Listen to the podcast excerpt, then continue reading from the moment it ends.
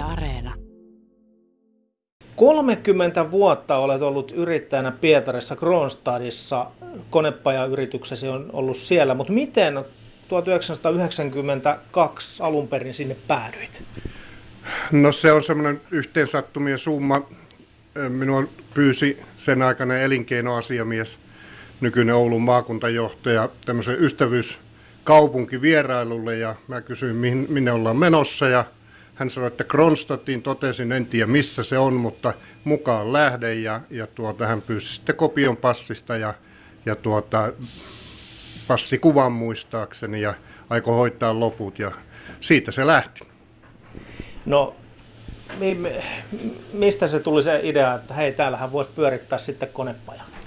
No sitten kun tultiin Kronstadtiin, se oli yhdeksästoista päivä tammikuuta ja yhdeksänkymmentäkaksi, niin seuraavana aamuna kaupungin johto esitteli heidän mahdollisuuksiaan, ja sitten siellä oli tämmöinen merilaivastotelakka, joka sinällään oli, silloin oli vielä niin kuin mittavasti toiminnassakin, toisin nykyään.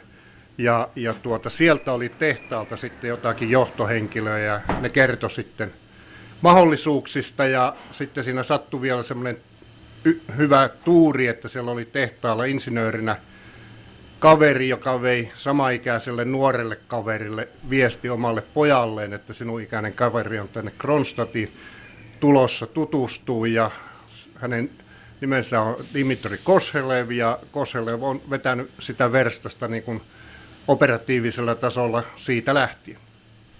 No minkälaista aikaa tuo yhdeksänkymmentäluvun alkupuoli ja puoliväli oli länsimaisena yrittäjänä lähteä pistää yritystä pystyyn?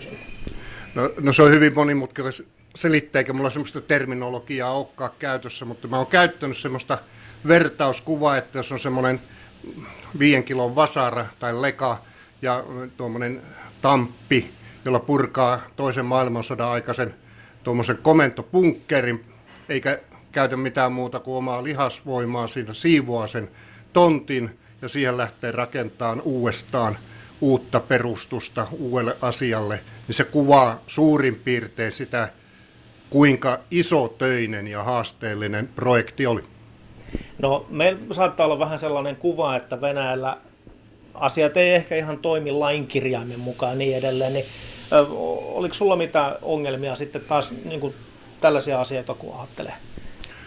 Ei ole, kun ne tehdään lain mukaan. Se, että tuota onnistuuko aina tekemään, koska se on laki ja sitten on säädökset ja sitten on säädöksien säädökset ja niin päin pois. Ja ne muuttuu, ei nyt päivittäin, mutta useamman kerran vuodessa. Niin niissä toki virheitä tuli, mutta ei ne ole, ei ne ole mahdottomia noudattaa. No anna vähän esimerkkejä, mitä konepajasi siellä valmisti.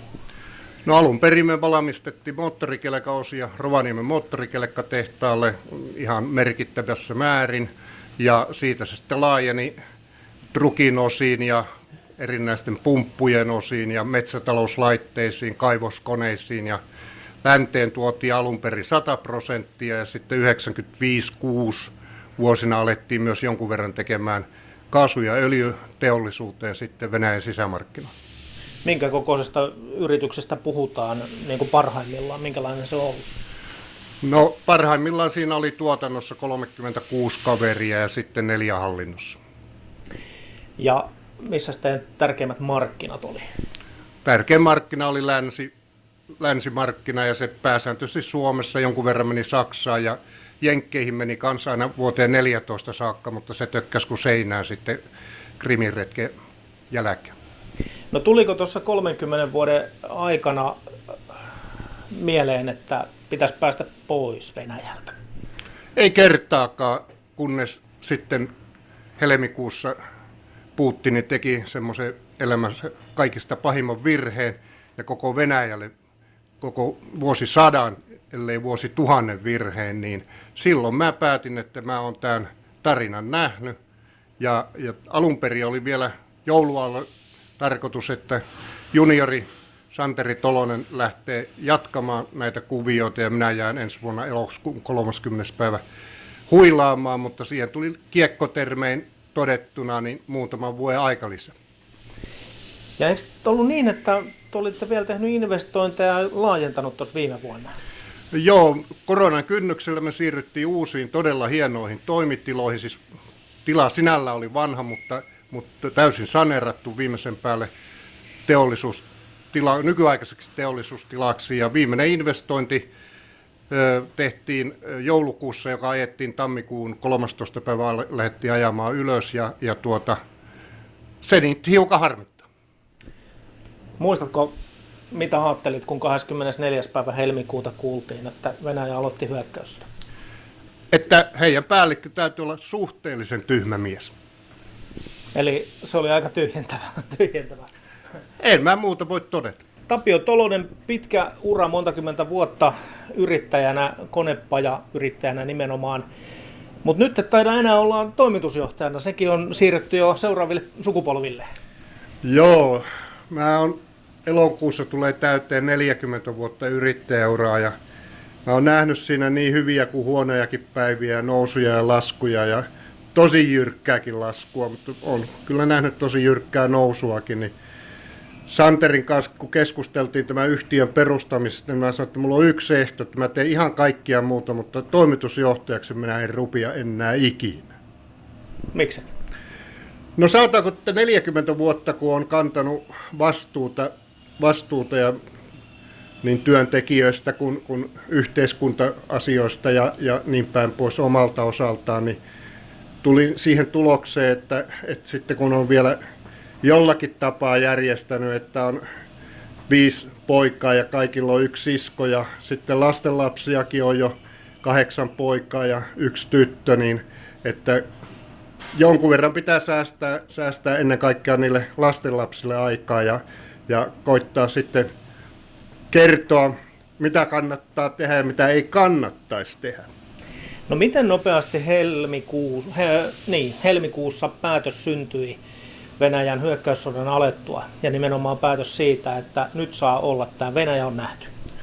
No itse asiassa se ei se nyt ihan samana aamuna tullut, kun se uutinen tuli, mutta, mutta tuota, itse henkilökohtaisesti en ihan perustellusti uskonut, että, että tämmöistä tulisi tapahtumaan, mutta tuota, väärässä olin siinä, se tapahtui, mutta siinä olin täysin oikeassa, mitä siitä seurasi. Ja, ja oikeastaan ihan muutaman päivän sisään aloin pohtimaan sitä, että mikä on seuraava liikku. Asiakkaat tu, tuun aina palavelemaan etiäkin päin, kuinka se tapahtuu ja miten se hoidetaan, niin, niin tuota, se prosessi lähti siitä käyntiin, mutta samassa yhteydessä öö, nuorimmalle pojalleni sanoi, joka jo hoiti Venäjän juttuja jo useitten vuosien ajan, että et tuota, mä en sitten enää sinne viisumia tarvi, että firmahan siellä pyörii, pyörii sisämarkkinoille, tehdään edelleenkin ja toivottavasti su- ene, suurene, suuremmassa määrin jatkossa, että ei siellä kukaan ole varastamassa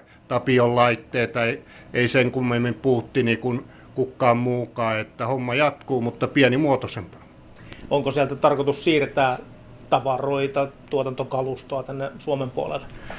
No sitäkin harkittiin ja selviteltiin, mutta tuota, se todennäköisesti on mahdottomuus, tai lähes mahdottomuus, kun se on korkeaa teknologiaa ja sillä on tullut semmoinen laki, että korkean teknologian, länti, länsimaisen korkean teknologian vienti on maasta kiellettyä. Ja tämä on kyllä semmoista kalustoa, että sillä pystyy tietysti tekemään muutakin kuin moottorikelekan tai pumppujen osia ja, ja, ja tuota, niitä voi olla mahdoton sieltä viiä, mutta, mutta tuota, siihenkin kaiken aikaan haetaan ratkaisuja, että miten, miten jatkossa se, että mä haluan jossakin vaiheessa joka tapauksessa henkilökohtaisesti luopua kokonaan, kokonaan siitä osakkuudesta. No tuleeko se olemaan helppoa luopua siitä? Siis onko, onko siellä ostajia? No, herrathan tätä tekisi, jos se helppoa olisi, mutta tuota, niin, niin, siinäkin on semmoinen, että hyvällä tuurilla saattaa jotakin saada, että et tuota, siellä on niitä onneonkioita, että nyt saa halavalla, mutta tuota, meillä on niin hieno porukka siellä tekemässä, niin ammattitaitoinen porukka ja sitoutunut porukka, että, että tuota, sitä ei tulla missään tapauksessa huutokauppaamaan. C M Works Oyn tiloissa täällä Lappeenrannassa nyt ollaan. Tapio Tolonen, miltä tällä hetkellä konepajayrittäminen näyttää? No onhan se vähän muuttunut sitten vuodesta kahdeksankymmentäkaksi, mutta tuota, eihän se yrittäminen sinällään ole yhtään sen kummempaa. Onhan se toki vaativa ollut silloinkin ja vaativaahan se on nyttenkin, että tuotantokalusto on sitten tietysti ihan toisenlaista, mitä se neljäkymmentä vuotta sitten oli, ja, ja tuota, mutta haasteet on yhtä lailla vaativia ja t- tämä on, mä rakastan tätä. No saitteko pidettyä asiakkaita, kun siirryitte nyt takaisin Suomeen tänne Lappeenrantaan tuosta Pietarin puolelta, koska voisi kuvitella, että tuotantokulut on ainakin noussut? Joo, totta kai tuotantokulut nousee, nousee suomalainen työ ja, ja ylipäätänsä kaikki, kaikki on kalliimpaa. Ja näistä käytiin keskusteluja asiakkaiden kanssa ihan avoimin kortin ja, ja ihan käytiin rivi riviltä asiat läpi ja yhteisymmärrys löydettiin. No mitä ajattelet tällä hetkellä Venäjästä? Venäläiset sinällään ihmisenä on, on niin kuin miellyttävää porukkaa ja mä, mulla on paljon siellä ystäviä ja yksikään ystävyyssuhde ei ole katkennut tähän eikä tule katkeamaankaan. Ja sitten tietysti siellä on se ryhmä putinisteja, joka, joka ei ole tuota minun silmissä oikeastaan, oikeastaan ihmisenä tietysti ovat ihan sama-arvoisia, mutta ajattelumalli poikkeaa niin paljon sivistyneestä, että en, en oikein heidän toimintamallia hyväksy, mutta kokonaisuutena hieno kulttuurimaa. Siinä kuitenkin hyvin läheltä siellä Pietarissa näet kolmenkymmenen vuoden ajan Putinin valtaantulon ja nyt tähän nykyhetkeen pääsyn, niin minkälaisena näet tulevaisuuden Venäjällä? No Venäjähän tulee taloudellisesti romahtamaan, se on ihan päivänselvä asia, ehkä tuonne seitsemänkymmentäluvun tasolle tai saattaa mennä alemmaksi. Aika paljon ratkaisee se, että kuinka, kuinka totaalisesti tulee Ukrainassa köniin ja tuleeko siellä muutoksia. Minä en sillä henkilökohtaisesti usko, että kun se on ollut vuosisatoja vähän samantyyppinen, riippumatta siitä, onko siellä kuinka kommunismi tai kapitalismi tai mikä tahansa, niin tietyt toimintaperiaatteet heillä on semmoiset, että, että tulee seesteisempiä aikoja ja sitten rymissä. Tapio Tolonen, minkälainen sinun tulevaisuus tulee olemaan? No se, se on parempi kuin ei sano, sano siitä mitään, mutta tuota, jos terveys pysyy tämmöisenä kuin se nyt on, niin kun mä tämän C M Worksin äh, mentoroin niin kuin jalakeille muutaman vuoden ajan, niin, niin tuota, ja tuntuu, että tilauksessa on lisääkin näitä lastenlapsia, niin mä tain aika pitkälle keskittyä sinne puolelle ja sitten kyllä mä sitten ala enempi eilen taas moottoripyörällä ja moottorikelkalla. Voi kuvitella, että isoisällä on pari tarinaa kerrottavana. Joo, täytyy sanoa, että jos, jos, jo, jos jossakin on miljonääri, niin tarinoiden miljonääri kyllä on siinä mielessä.